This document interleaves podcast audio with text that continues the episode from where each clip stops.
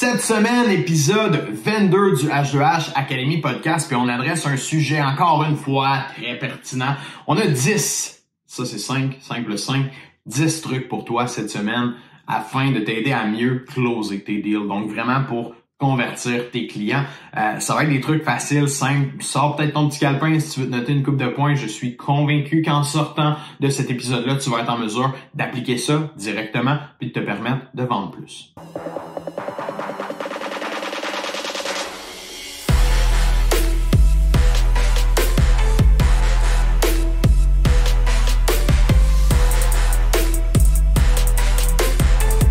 Donc, euh, ben aujourd'hui, on a décidé de faire un épisode euh, peut-être avec une formule un peu différente. J'avais le goût de faire un, top 10 de nos meilleures astuces, nos meilleurs trucs pour closer la vente. Euh, c'est un sujet qui est, qui est récurrent dans nos coachings avec des clients. c'est des besoins, je crois, que tout le monde a pour, pour closer parce que il y a beaucoup de gens qui ont cette cette fameuse béquille-là de ne pas être capable de closer, hein, qui sont, sont bons pour tout faire leur processus, mais quand il arrive le temps de closer, des fois, ah, il y a un petit peu plus de difficulté pour ça. Donc, qu'est-ce qu'on a décidé de faire aujourd'hui? Euh, c'est simplement de ressortir, ben, c'est quoi nos, nos trucs et astuces pour ça? Puis de, de, de discuter de ça. Là, je dis top 10, peut-être qu'on va en avoir plus, peut-être qu'on va en avoir moins. Euh, J'en ai sorti une coupe, du moins qui était super intéressant, qu'on qu'on utilise fréquemment qu'on enseigne dans différents contextes aussi. D'accord. On va y aller, euh, on va y aller easy going comme ça. Il va clairement sortir des petites anecdotes aussi, probablement, au travers euh, le mm-hmm. podcast. Mm-hmm. Définitivement. Je pense que dans les derniers podcasts, on a donné une qualité de contenu qui, a vraiment dénoté un intérêt fort auprès de notre audience. Fait que, de continuer, euh, de continuer dans cette ordre d'idée-là, je pense que c'est intéressant. Puis, tu sais, bien qu'on en parle souvent, le closing pour la plupart des gens, c'est 95% de la vente. Nous, on enseigne que c'est pas ça. En fait, ça se passe plus au début. Mais ça n'empêche que euh, faut quand même des fois jongler puis danser avec le client quand on est rendu à la fin d'une vente, on n'est pas capable d'avoir un oui ou on n'est pas capable d'avoir la signature du client.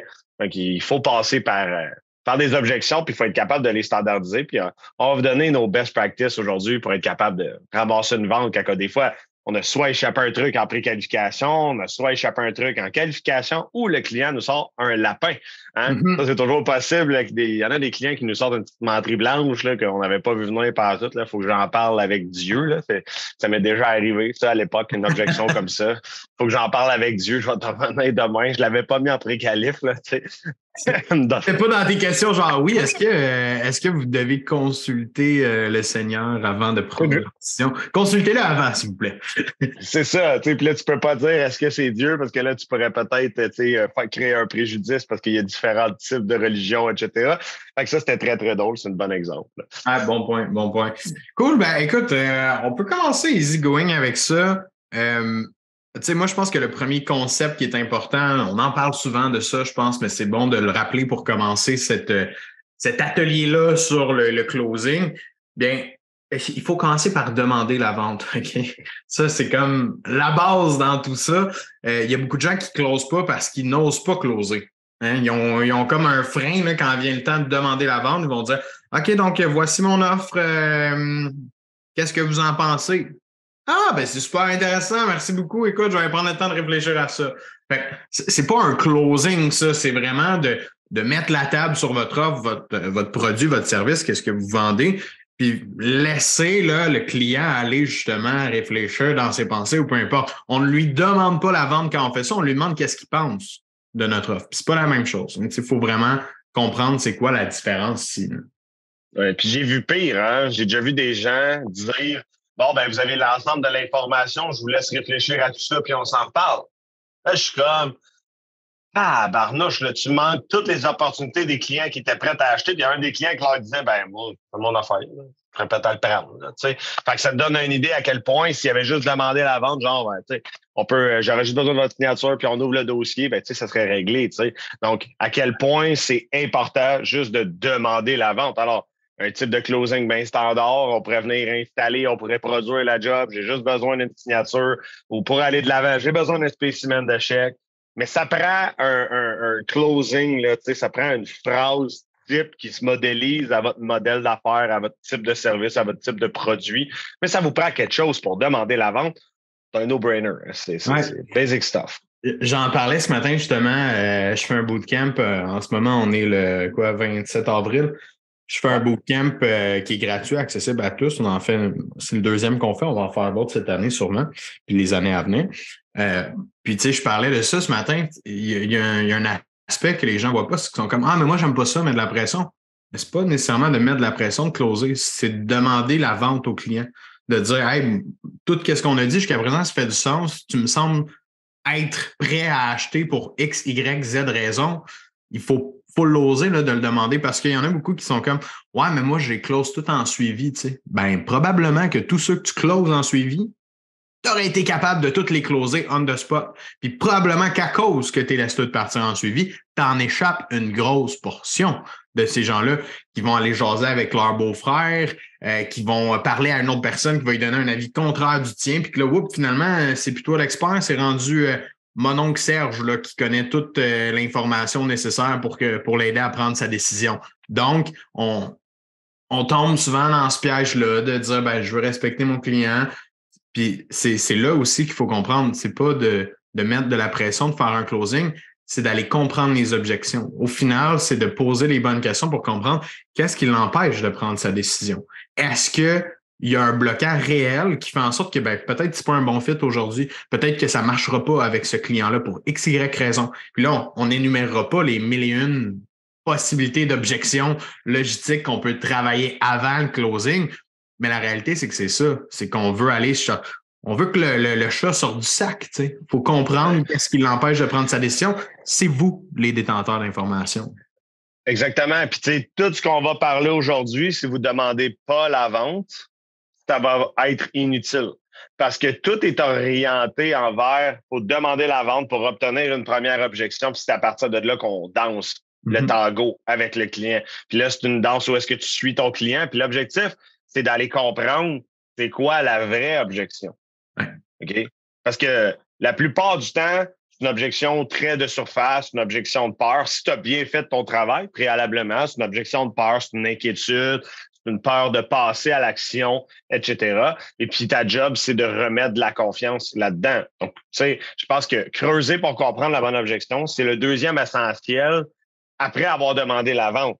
Donc là, ici, le warning, le red flag, c'est tu n'es pas obligé d'avaler l'objection. Là genre, à la première objection, bon, ben, merci, Nicolas, euh, je vais passer à ça. OK, good! On s'en reparle dans, trois semaines, dans deux semaines, whatever. fait ultimement, ici, c'est une autre étape. Puis je sais que pour certains d'entre vous, ça peut paraître confrontant de faire ça, mais avec le temps, vous allez devenir de plus en plus à l'aise de jongler avec ça. Alors, l'objectif ici, c'est de faire sortir la vraie objection. C'est pas, pas la première qu'elle sort. pour continuer ce que tu disais, c'est pas la première objection qu'on a la, la, vérité. Ça peut arriver parfois que des clients soient très transparents avec vous et qu'ils vous le disent, mais en réalité, c'est une protection que l'humain a. Euh, tout simplement, puis on est tous comme ça. Même moi, j'ai tendance à faire ça. Même toi, quand on achète, peu importe, on a toujours tendance à dire Ah, écoute, je te reviens, je suis pas sûr, je vais juste aller prendre le temps. Puis puis là, le vendeur, quand il achète le, je te reviens, je vais prendre le temps, mais quand OK, ben c'est bon, prends ton temps. Ben moi, je m'en vais, j'ai d'autres choses à faire, j'ai un autre problème qui m'arrive entre-temps, plus grave que lui à régler. Puis finalement, ça va être dans huit mois qu'on va se revoir. Mais tu aurais pu me régler ça en the spot. Si tu avais travaillé un petit peu plus fort. sur quoi tu veux penser, Nick? Ben écoute, euh, c'est une bonne question, mais là, en ce moment, je sais pas, je, voudrais juste valider, puis euh, OK, ouais, mais tu sais, ça, ça, ça, ça fait du sens. Ouais, définitivement. OK, cool. Qu'est-ce qui t'empêche d'abord de prendre ta décision? tu as bien raison. Si je ne sais pas qu'est-ce qui m'empêche. OK, cool, on va de l'avant si tu veux y aller. Ouais, mais là, je ne sais pas. Je me demandais, tu sais, si tu. Ah, c'est une question de budget finalement. Tu sais, en posant ces questions-là, les vraies objections vont ressortir. Parce que tant qu'on ne creuse pas, involontairement, le client, il nous bullshit. Ben involontairement. Parce que c'est pas volontaire de dire je vais bullshiter le vendeur. Ben non. C'est juste notre mécanisme de défense naturel qui se positionne comme ça. 100 100 Tu sais, euh, honnêtement, j'aime beaucoup faire les comparaisons avec le dating. Tu sais, je veux dire, si tu veux au cop avec euh, une fille ou un gars, ça se peut qu'il y ait des objections de genre, ah, je suis pas disponible en fin de semaine ou, euh, tu sais, finalement, est peut-être juste pas intéressée. Puis des fois, juste de, d'essayer de faire, d'apporter une touche ludique puis de l'apporter, oups, tu vas obtenir ton rendez-vous. Mais c'est la même chose en vente. C'était malaisant au début d'essayer de trouver euh, vraiment c'est quoi l'objection? Puis un des, euh, une des idées que j'ai pour vous, pour vous aider, c'est de l'apporter sous forme de jeu. Imaginez-vous là que tu fait une gamification ou un jeu, puis que votre objectif, c'est de découvrir c'est quoi le facteur qui fait qu'il ne prend pas le service avec vous. Donc, au lieu de, le voir vraiment comme mon Dieu, il faut que je creuse, il faut que j'aille malaiser, il y en a qui fonctionnent beaucoup comme ça dans la gamification, d'essayer de vous donner des pointages, puis vous augmenter en expérience à mesure que vous découvrez c'est quoi le problème, puis vous réalisez votre mission quand vous obtenez la vraie objection. L'objectif ici, c'est de trouver différents actes psychologiques pour être en mesure de creuser, pour aller découvrir c'est quoi la vraie objection. Puis quand on la trouve, normalement, soit on le sait que c'est un non, ou on gagne la mm-hmm. vente. Puis ça, ça laisse place à l'amélioration aussi. Ça laisse place à une bonne auto-évaluation parce qu'en allant chercher la vraie objection, on est capable de faire une rétroaction sur tout ce qui s'est passé pendant la vente, faire Ah, si, je l'ai échappé à ce moment-là, j'aurais dû parler de ça plus tôt. J'aurais dû apporter ce point-là parce que là, il me ressort au visage rendu dans la vente. Donc, euh, si on si on n'affronte pas les objections, si on n'essaie pas d'aller en chercher, on ne peut pas vraiment s'améliorer dans ce qu'on fait avant. Il n'y a, pas, a pas place à l'amélioration si on ne sait pas où est-ce que ça l'a buggé concrètement dans le processus. Fait que pour ça, pour toutes ces raisons-là, il faut le faire. il n'y a pas de C'est vraiment, c'est ça, ça c'est vraiment un gros point parce que euh, tu as eu une objection, tu achètes ça, tu t'en retournes à la table à dessin, tu es comme, bon, j'ai reçu cette objection-là. Ben, tu peux pas vraiment évaluer une objection. faut que tu aies l'intuition profonde que c'est un oui ou que c'est un non pour être en mesure de vraiment être en mesure, vraiment être capable de t'auto-évaluer puis voir c'est quoi les pistes de correction que tu peux apporter. Là. Ça, là, c'est un solide tips. Puis souvent, quand on dit aux gens, ben, es-tu capable d'introspection? De, ouais, mais j'ai eu un, une objection. Tu n'es pas assez creux, tu n'es pas assez loin. Donc, euh, définitivement, euh, ça, ce point-là est important. Maintenant, j'aimerais vous donner comme, honnêtement, je pense, mon meilleur tips pour closer. Puis évidemment, il va en avoir d'autres, mais pour moi, ça, c'est mon meilleur. C'est ce que j'appelle un genre d'entonnoir. Donc, je vais faire un recap de la rencontre, puis je vais ramener tous les points forts et la raison pour laquelle il achète pour lui faire, faire rendre compte que c'est la bonne décision. Puis très important ici, c'est utiliser lorsque j'ai une objection de peur. OK? Je sens que j'ai un client qui choke de passer à l'action. Fait que je vais faire un recap. Un, est-ce que tu as confiance en moi comme personne pour rendre de service le produit XYZ? Deux, est-ce que le prix fait du sens? Est-ce que ça correspond à ton budget? Lorsque j'ai bien fait mon analyse, je sais d'avance que toutes ces réponses-là, je vais avoir un oui, parenthèse. La troisième, est-ce que le produit euh, ou le service que je te propose répond à la douleur X, Y, Z que j'ai soulevé? Donc, à ton problème euh, de problème de vente, mettons que moi, je t'apporte une formation adéquate là-dedans. Est-ce que ça répond? Oui. Donc, dans ce cas-là, qu'est-ce qui nous empêche de faire de la business ensemble aujourd'hui? Là, tu vas faire pas à tout le monde, ils voudront plus venir nous rencontrer, PL. Honnêtement, les gens que je rencontre quand je finis mes rencontres sont comme je vais apprendre à closer comme tu m'as closé. Ah, je m'en cache pas. Je veux dire, moi, je close pas du monde pour les forcer à les former. Je close du monde parce qu'ils sont, ils ont des difficultés puis ils ont des problèmes en prospection. Puis ultimement, à la fin, on a des résultats pour eux. Fait que ça, on va pas très peur. Ultimement, les gens ont besoin d'apprendre à closer. Tu sais, on rencontre des gens, là, tu sais, ce matin, une de nos étudiantes a fait un bac en physiologie, une maîtrise en physiologie, devient rep pharmaceutique, mais aucun background en vente. Tabarnak, à tous les jours, elle fait des actions de vente, mais tout ce qu'elle a appris, c'est des pelules. Je veux dire, comment tu fais pour vendre? Je veux dire, la montagne d'apprentissage à avoir est importante. Fait qu'ici, cette espèce de funnel down d'objection de, que j'amène le client à prendre la bonne décision, puis de lui faire réaliser que c'est un service qui est authentique, qui répond à ses besoins, puis que je suis la bonne personne pour qu'il prenne une décision éclairée c'est celle-là, définitivement. J'apporterais quelque chose à ça, euh, puis ça, ça s'applique dans tous les trucs de vente qu'on mentionne ici. Mais il faut, faut que tu aies vraiment confiance en toi, en ton service, puis au fait que tu peux aider le client pour faire ça. Quelqu'un qui se sent imposteur dans cette position-là, puis souvent les gens qui vendent quelque chose, je pourrais dire en quoi ils n'ont même pas confiance, là, ou qui ne sont pas convaincus que ça apporte vraiment de la valeur, ce qu'ils vendent, ils ne seront pas capables de mettre ça en place parce qu'ils vont être démasqués faut que tu aies confiance en toi. faut que tu aies confiance en ton service, en ta barouette pour te positionner comme ça. Mais c'est important que tu aies confiance en toi.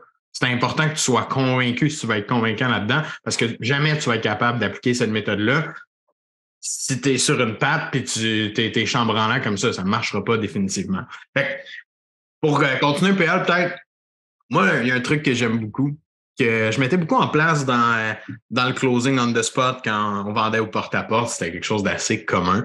Euh, fait pour tous ceux et celles peut-être qui, sont ben, autant dans le B2B que dans le B2C, on l'utilise encore, ça fonctionne très, très bien. C'est la méthode des dragons, right? Vous avez déjà tout écouté la fameuse série Les Dragons, vous êtes tout entrepreneur très autonome. Vous avez déjà vu au moins un épisode de ça. À chaque fois que vient le temps de prendre la décision, hein, quand il y a un offre qui est faite aux dragons, qu'est-ce qu'ils font? Ils se retirent. Puis là, ils s'en vont en discuter pendant 4, 5, 6 minutes pour faire OK, ça, l'offre, c'est bon, OK, parfait, on peut parler de. Donc, il vient qu'à avoir une discussion qui est faite pour leur donner un peu d'espace puis prendre le temps de décider. Puis ça se fait souvent lorsqu'on a deux personnes devant nous, que ce soit un couple, que ce soit des associés, des partners. La méthode des dragons euh, laisse du temps à la personne on the spot, mais c'est toi qui dois proposer cette méthode-là. Les gens ne feront pas comme Attends deux minutes, on va se retirer, on revient. Jamais vu ça, quelqu'un qui me l'a proposé. Jamais. Il faut que ça, vienne de nous. Faut que nous, on écoute, je vois que vous avez de l'air comme de vous poser des questions, puis j'ai l'impression que vous voulez vous en parler. Regardez ce que je vais faire. Je ne le ferai pas ici pour couper le live, mais si tu es en vidéoconférence, tu peux simplement fermer ta caméra, dire écoute, je m'en pars de quoi deux minutes, je ferme ma caméra, je vous laisse jaser, je reviens. PL, il va le faire. C'est bon. Fait tu as juste, juste à faire ça, puis à laisser de l'espace. Puis quand tu es en présentiel chez des gens, parce que ça se fait très bien dans la maison des gens, moi, je dis, écoutez, je vous attends à la table si vous voulez aller vous en parler, peu importe. Faut rester à la table, chose très importante, parce que j'ai déjà fait l'erreur de faire, je vais sortir dans mon char, je vais revenir en dedans. Hein, je t'ai rendu à l'extérieur de la maison. C'était terminé à ce moment-là. Le fait de laisser l'espace aux gens, mais de le proposer. Regardez, prenez cinq minutes, allez en parler. Moi, je vais vous attendre. J'ai un téléphone à faire. J'ai des courriels à renvoyer. Je vais prendre mon temps, prenez le temps que vous voulez, puis on, en reparle dans 5-10 minutes. Ça va? Et cette stratégie-là, qui est la méthode des dragons qu'on appelle, fonctionne à merveille pour justement laisser l'espace nécessaire aux gens qui ont besoin de discuter. Puis pour vous expliquer de façon un peu plus euh, psychologique la théorie des dragons ou la technique des dragons, c'est quoi la, raison pour laquelle ça fonctionne autant? La première, c'est qu'on les amène dans un environnement ludique. Alors, on est rendu dans un espace où est-ce qu'on fait du closing, on pousse le client à prendre une décision. On est tous conscients, on pousse le client à prendre une décision. Dans, une certaine mesure, il s'installe un climat où il y a de la tension entre le vendeur et le client. Alors, le jeu des dragons, pour moi, c'est d'apporter une touche humoristique, de les amener dans un espace ludique qui les fait rire. Ensuite de ça, est-ce que dans l'histoire de Shark Tank ou dans l'œil du dragon, vous avez déjà vu un investisseur ou un, entrepreneur dire au dragon, pas réussi à prendre de décision, va falloir que j'aille dormir là-dessus, je vais vous revenir demain. C'est jamais arrivé. OK? Donc, psychologiquement, les clients savent pas, ils savent, mais inconsciemment, ils savent que dans le show, il faut qu'ils donnent une réponse. C'est ça le jeu. Il faut que tu me donnes une réponse. J'ai pas besoin de dire. Inconsciemment, il sait, il faut qu'il me donne une réponse. Alors, l'aspect psychologique, c'est qu'il va se commettre à dire un oui ou un non. Puis à partir de ce moment-là, vous avez une objection qui est plus réelle que vous pouvez travailler puis obtenir. Là, vous êtes plus enclin à dire Bon, maintenant, qu'est-ce que ça prend pour qu'on s'entende aujourd'hui? Mm-hmm plus facile d'arriver à cette étape-là. OK? il y a un fondement qui est psychologique, il y a un state of mind que vous les apportez dans l'humour, dans le jeu. Ça facilite, ça réduit la tension, puis les gens sont plus portés à se laisser aller dans cet, dans, cet exercice-là à ce moment-là. je l'ai fait pour vrai, ce truc-là. Je ne peux pas le compter. Euh, je dois avoir fait ça 100 fois, peut-être, je ne sais pas. Puis à toutes les fois, ça fonctionne pratiquement. Je pense que j'ai un taux de succès de 90% Avec ça, je dis toutes les fois, là, 9 sur 10, c'est une assez bonne moyenne. Là. Majorité des fois, ça fonctionne parce que les gens, sinon, l'autre option que tu as, si tu fais pas ça, c'est Ah ben gars, on va aller, on va s'en parler, on va te rappeler euh, d'ici quelques temps. C'est ça ta deuxième option. Parce que c'est normal que deux personnes veulent s'en parler. Si deux associés devant eux, c'est normal qu'ils veulent prendre un temps de décision. Euh, un, couple qui veut s'en parler, ben c'est normal. Fait que si on leur laisse pas cet espace-là, l'objection de ben, il faut qu'on s'en parle est dure à, est à contrevenir après. Donc, ça, tu viens la flyer cette objection-là et tu leur laisses le moment de spot pour le faire. Ça, je trouve que c'est un très bon tip pour tout le monde ici euh, aujourd'hui. Ouais, honnêtement, ça, c'est un fire tips, là, définitivement. Mm-hmm. Euh, tout à l'heure, tu as dit euh, que c'était important d'avoir confiance, de ne pas avoir le syndrome de l'imposteur. Ouais. Puis, je pense qu'il faut qu'on revienne là-dessus dans le sens que n'importe qui ici, si vous achetez quelque chose de quelqu'un, vous vous attendez à ce que la personne soit compétente, qu'elle ait les prérequis pour vous donner le service ou le produit, puis que ça se passe bien. Fait qu'effectivement, que si vous portez pas votre produit, c'est normal qu'on vous fasse pas confiance. C'est normal que j'aie pas envie de te signer. Tu sais. Puis honnêtement, l'ironie de la chose, c'est que, tu sais, dans, dans, dans, dans, certaines de mes business, là, genre, euh, j'ai un de mes vendeurs, ça fait 10 ans qu'il travaille avec nous autres. Honnêtement, je pense que c'est le meilleur vendeur de système d'alarme au Canada. Probablement un des meilleurs vendeurs. Il vend entre 13 et 17 contrats par semaine à l'heure actuelle. Il y a à peu mm-hmm. près personne. Il y a des compagnies qui ont de la misère à faire 3 4 contrats par semaine. OK, seul avec tout leur business. Fait que l'idée ici, c'est que, puis j'ai demandé, tu sais, ouvre ton livre puis dis-moi, c'est comme, ben, honnêtement, je dis au client, vous n'en aurez pas de meilleur représentant pour vous conseiller. Je suis un des meilleurs au Canada. Je connais tous les produits, je connais tout le background, je connais l'historique de l'industrie, je connais tous les mouvements de chacune des entreprises. Je vais être en mesure de vous dire le prix de chacune des entreprises. Honnêtement, c'est avec moi que vous voulez travailler. Les gens sont comme, OK, tu sais, je veux dire, il est tellement convaincu, que tout le monde l'achète? Puis mm-hmm. ils sont, tous, closing on the spot, c'est genre 95% Ouais. Puis ça, c'est. Il y a un facteur expérience là-dedans, parce que ça fait tellement longtemps qu'il est là, puis plus le temps a avancé, plus il était de même. Mais il y a le facteur d'apprentissage. Hein? C'est quelqu'un de très théorique qui est allé vraiment apprendre son produit puis s'assurer de le connaître sur le bout des doigts. Parce qu'en termes de vente, je sais très bien de ce que tu parles, là, euh, mais en termes de vente, euh, tu sais, c'est pas le gars qui va flasher le plus puis qui est comme le plus euh, extraverti puis c'est pas lui que tu vas pas hey lui c'est un vendeur. Pas du tout là. Tu le sauras même pas si tu le croises dans la rue. En fait son métier d'origine c'est même pas ça puis pas du tout. Fait qu'il est vraiment à l'opposé en plus de ça. Mais le fait qu'il est convaincant convaincu qu'il connaît très bien ce dont ce dont il parle ça lui donne une longueur d'avance démesurée quand même sur sa compétition. Mais ajoute ça à quelqu'un qui a les skills pour demander la vente pour passer à l'action dans un processus on a une formule merveilleuse là, ici. Exact, exact. Fait que ça, je pense que c'est très important aussi. en même temps, je veux dire, quand on en parle comme ça, tout le monde est comme moi, mais c'est obvious d'avoir confiance. Je te pose la question, as-tu vraiment confiance quand tu pitches ton produit? Si la réponse, c'est pas, c'est peut-être, retourne à la table de dessin, il faut que tu retravailles ça parce que le client le ressent. C'est C'est large quand même avoir confiance parce qu'il y en a qui sont comme, ben oui, j'ai confiance, mais ils ont de la difficulté à dire les bons mots au bon moment. Ils ont de la difficulté à répondre du tac au tac. Ils ont de la difficulté à avoir de la prestance quand ils sont dans leur rencontre. Mais ils ont confiance en eux, mais ils le dégagent pas, en tout cas. Il y a comme y a la différence de ben oui, moi j'ai confiance. OK, puis comment tu te sens à l'aise, mettons, de faire un pitch devant un client, toi? Genre, tu te sens-tu à 20 sur 10, à 10 sur 10, à 5 sur 10? Puis il y a beaucoup de gens qui sont comme, ouais, c'est vrai que, tu sais, je maîtrise peut-être pas ça à 100% mais je suis confiant pas assez. il manque cette coche-là d'assurance que tu es en mesure d'apporter. La vente, c'est une question de confiance. Encore une fois, si tu es en mesure de gagner la confiance du client, évidemment que ça va être pas mal plus facile.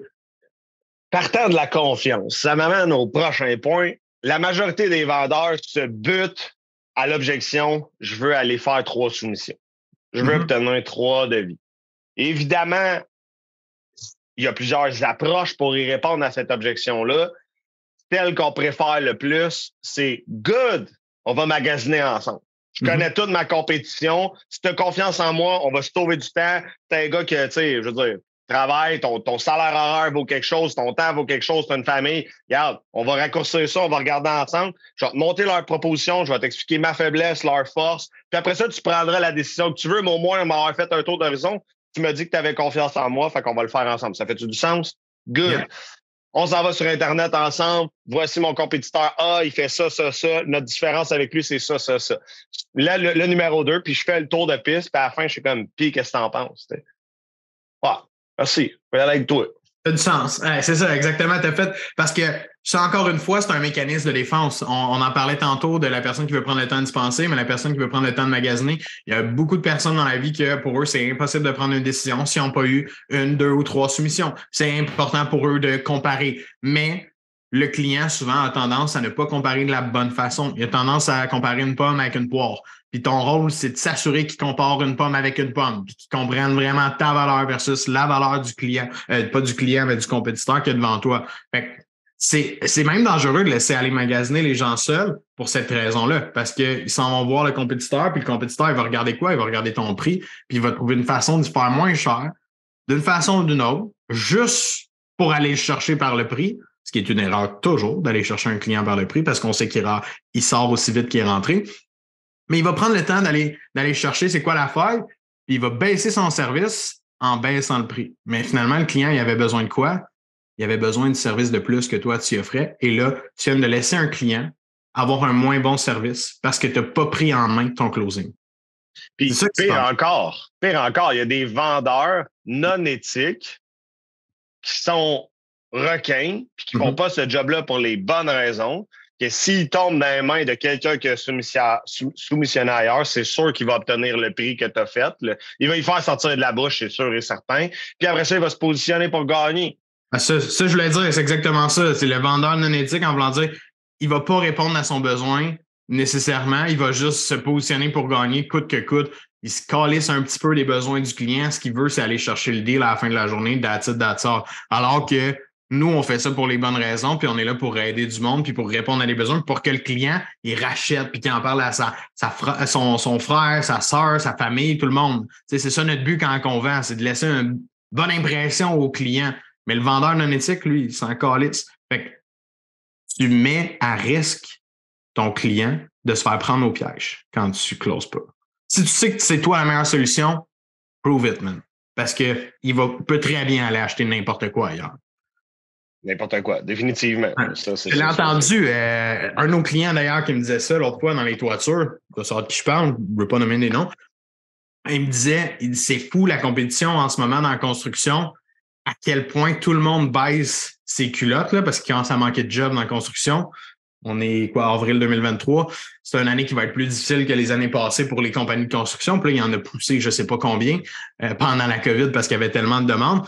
Il me disait, il dit, c'est fou, la compétition baisse leur prix, genre de moitié prix de moi. Il dit, je comprends même pas comment ils font ça. Puis en creusant, ben, il me dit, ben, ils, coupent les coins ronds, ils enlèvent ci, ils enlèvent ça. Et ils font en sorte que le toit il est beaucoup plus à risque d'avoir de l'infiltration d'eau. Puis c'est un job vraiment moins sécuritaire. Mais moi, si tu me dis qu'il faut que je paye le double pour que mon toit soit sécuritaire puis que ma maison ne pourrisse pas, hey, euh, je vais payer le double. Puis n'importe qui de logique va payer le double pour que son toit soit bien sécurisé. Mais il y en a qui vont aller couper l'herbe sur le pied des autres, puis couper d'un service, couper d'un service, couper. Tu sais, j'ai déjà vu ça même. Je, je connais pas nécessairement la toiture, mais j'ai un de mes chums qui est là-dedans, puis il me disait il y a du monde qui ne met même pas de membrane entre les deux parce qu'ils veulent couper le prix au maximum. En voulant dire, c'est important de membrane pour pas que ça pour pas que ça s'infiltre, etc. Je connais pas tous les, les, les termes, mais c'est là que les gens sont prêts à, à faire ça. C'est ça, puis c'est exactement de qui tu parles, tu sais. Puis quand que je l'ai rencontré, j'ai dit arrête de te battre avec eux autres. Crée un offre de service irrésistible puis explique aux clients, dans les 20 dernières années, les Québécois se sont fait fourrer, crosser, voler, usurper. Ils ont besoin d'avoir confiance, puis ils ont besoin d'avoir quelqu'un de compétent. Si je suis pour déplier 50 000 pour faire une toiture en élastomère ou 100 000 là, honnêtement, pas 10 000 de moins qui va faire que je vais le prendre ou pas. C'est est-ce que tu vas la faire convenablement? C'est quoi ton background? Je peux-tu voir des jobs? As-tu des expériences que je peux savoir? c'est un classique là, dans le domaine de la construction. Les gars, ils se trouvent une compagnie avec un poteau qui a une licence RBQ, font des jobs pendant un an, prennent ça en argent, à fin de l'année, font faillite. Ils n'en ont aucune garantie. Honnêtement, les clients, là, ils en ont vu d'autres, là. Ils sont, il y a plein de gens qui se sont fait crosser, là. Comme un moment donné, là, tu, tu offres un service de qualité, proposes un background, puis démontre ton expertise, puis les gens vont te payer pour ça. Que tu sois plus cher, c'est pas tant grave dans la construction, honnêtement. Là, ça devrait pas être le choix qui vient par le prix, ça devrait être la qualité. Surtout pour un type de clientèle. Ça, c'est un bon galop à 125 000 dans le trou de cul du monde. Tu peux comprendre. Mais si c'est une maison à 800 000 à Longueuil, elle va pas elle va pas accepter la soumission la moins chère. C'est du monde qui sont quand même sensés. On s'entend. Ouais, ben, tu sais, ce qu'il ce me disait, puis ce qu'on a discuté dernièrement, c'est que c'est vraiment à cause de l'aspect économique. Je pense qu'il y a beaucoup de monde qui commence à sont plus faciles à convaincre d'aller vers le prix, tu sais, en voulant dire que si on peut sauver 10 000 en ce moment pendant que mon hypothèque me coûte euh, deux fois le prix que ça me coûtait un an et demi, ah, le monde essaie, ils vont vraiment vendre par le prix, puis c'est pour ça que de vendre par le prix, c'est toujours la pire chose à faire c'est, c'est pas une bonne solution business de vendre par le prix parce que clairement, tu n'as pas le choix de couper dans ta façon de travailler, dans ton service. Puis c'est très rare que le client va dire Ben oui, moi, j'accepte d'avoir une job de merde pour moins cher. logiquement parlant, il n'y a pas un client qui va le faire. Mais tout le monde cherche quand même un prix. sais, le réflexe du consommateur régulier, il quand même Ah, c'est moins cher. Ça flash là, qui est comme 2, 3, 4, 5 000 moins cher. c'est pour ça que qu'est-ce que tu as mentionné? Je trouve que c'est vraiment important que tout le monde le comprenne.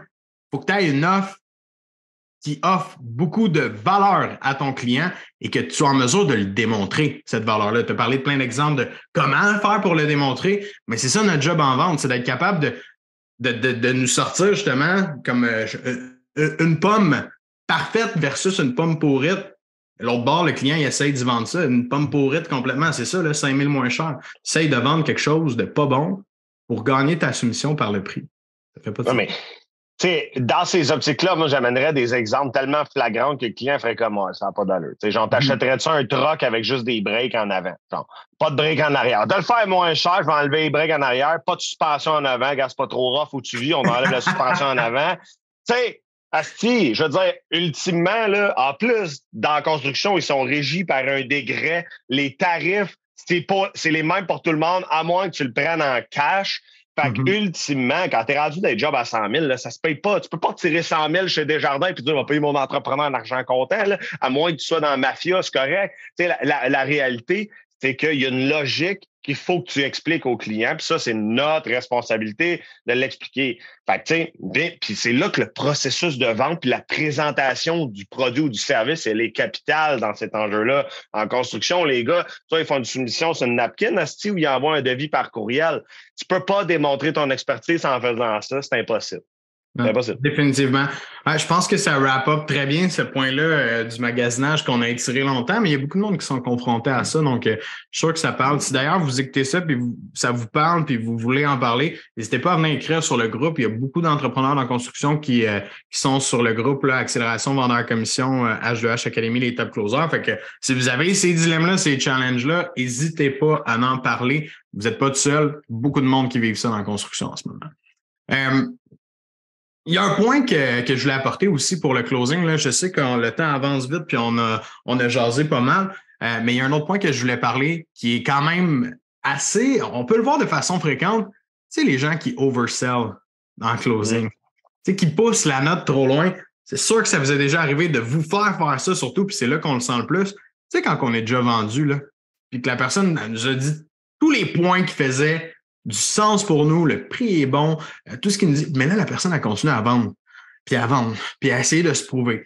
Ça démontre un petit peu un manque de confiance dans notre façon de vendre. Ça démontre un petit peu un manque de confiance des fois euh, dans, dans, notre capacité d'aller chercher le oui au client. Puis on peut, on peut même brûler le client en faisant ça. Ce que je veux dire, c'est, c'est les gens qui étirent la sauce au maximum et qui continuent de faire oui, mais on est les meilleurs pour ça. Oui, puis on a ça. Oui. OK. Et closer le client. Tu aurais dû le voir trois étapes avant. Un bout. OK, go, go. Lis les signes, analyse le non-verbal de ton client, prends le temps d'être focus sur ton client et non focus sur justement ton script et tes points, là, puis dire OK, je veux parler de ça. Si tu veux faire un bon closing, focus sur ton client, les signes que quand il est closé, tu vas les voir drastiquement versus quand il n'est pas closé, que là, il faut les ressortir les signes, aller travailler les objections comme on en a parlé tantôt. Mais quand c'est closé, ça nous saute fort au visage normalement. Fait qu'il faut faire attention de ne pas euh, brûler la chandelle par les deux bouts dans, dans ces situations-là. Exact. Maintenant, il y a aussi un, un il y a des types de clients. On a déjà parlé, on a même créé des outils qui sont disponibles sur notre site web à cet égard-là. Il y a un type de client pourras taper dessus tant que tu veux, ça signera pas, ou bien si ça signe, ça va charge back. Donc ici, il y a deux types de clients qu'il faut être capable d'allumer si c'est ça qu'on a en avant de nous. Si oui, il faut être capable de leur laisser l'espace. OK? Mais là, là, c'est vraiment un couteau à double tranchant. OK? Je préfère que vous les closiez on the spot puis que vous essayiez de les ramasser, que vous vous mettez à laisser partir du monde à outrance. Là. Mais tu sais, Prenons une analytique qui a pris trois pages et demie de notes recto verso pendant ta présentation. C'est dit à la fin, parfait, j'ai assez de notes, je vais aller mûrir là-dessus, je vais aller réfléchir à tout ça. Tu peux essayer de tordre la vis si tu veux, là.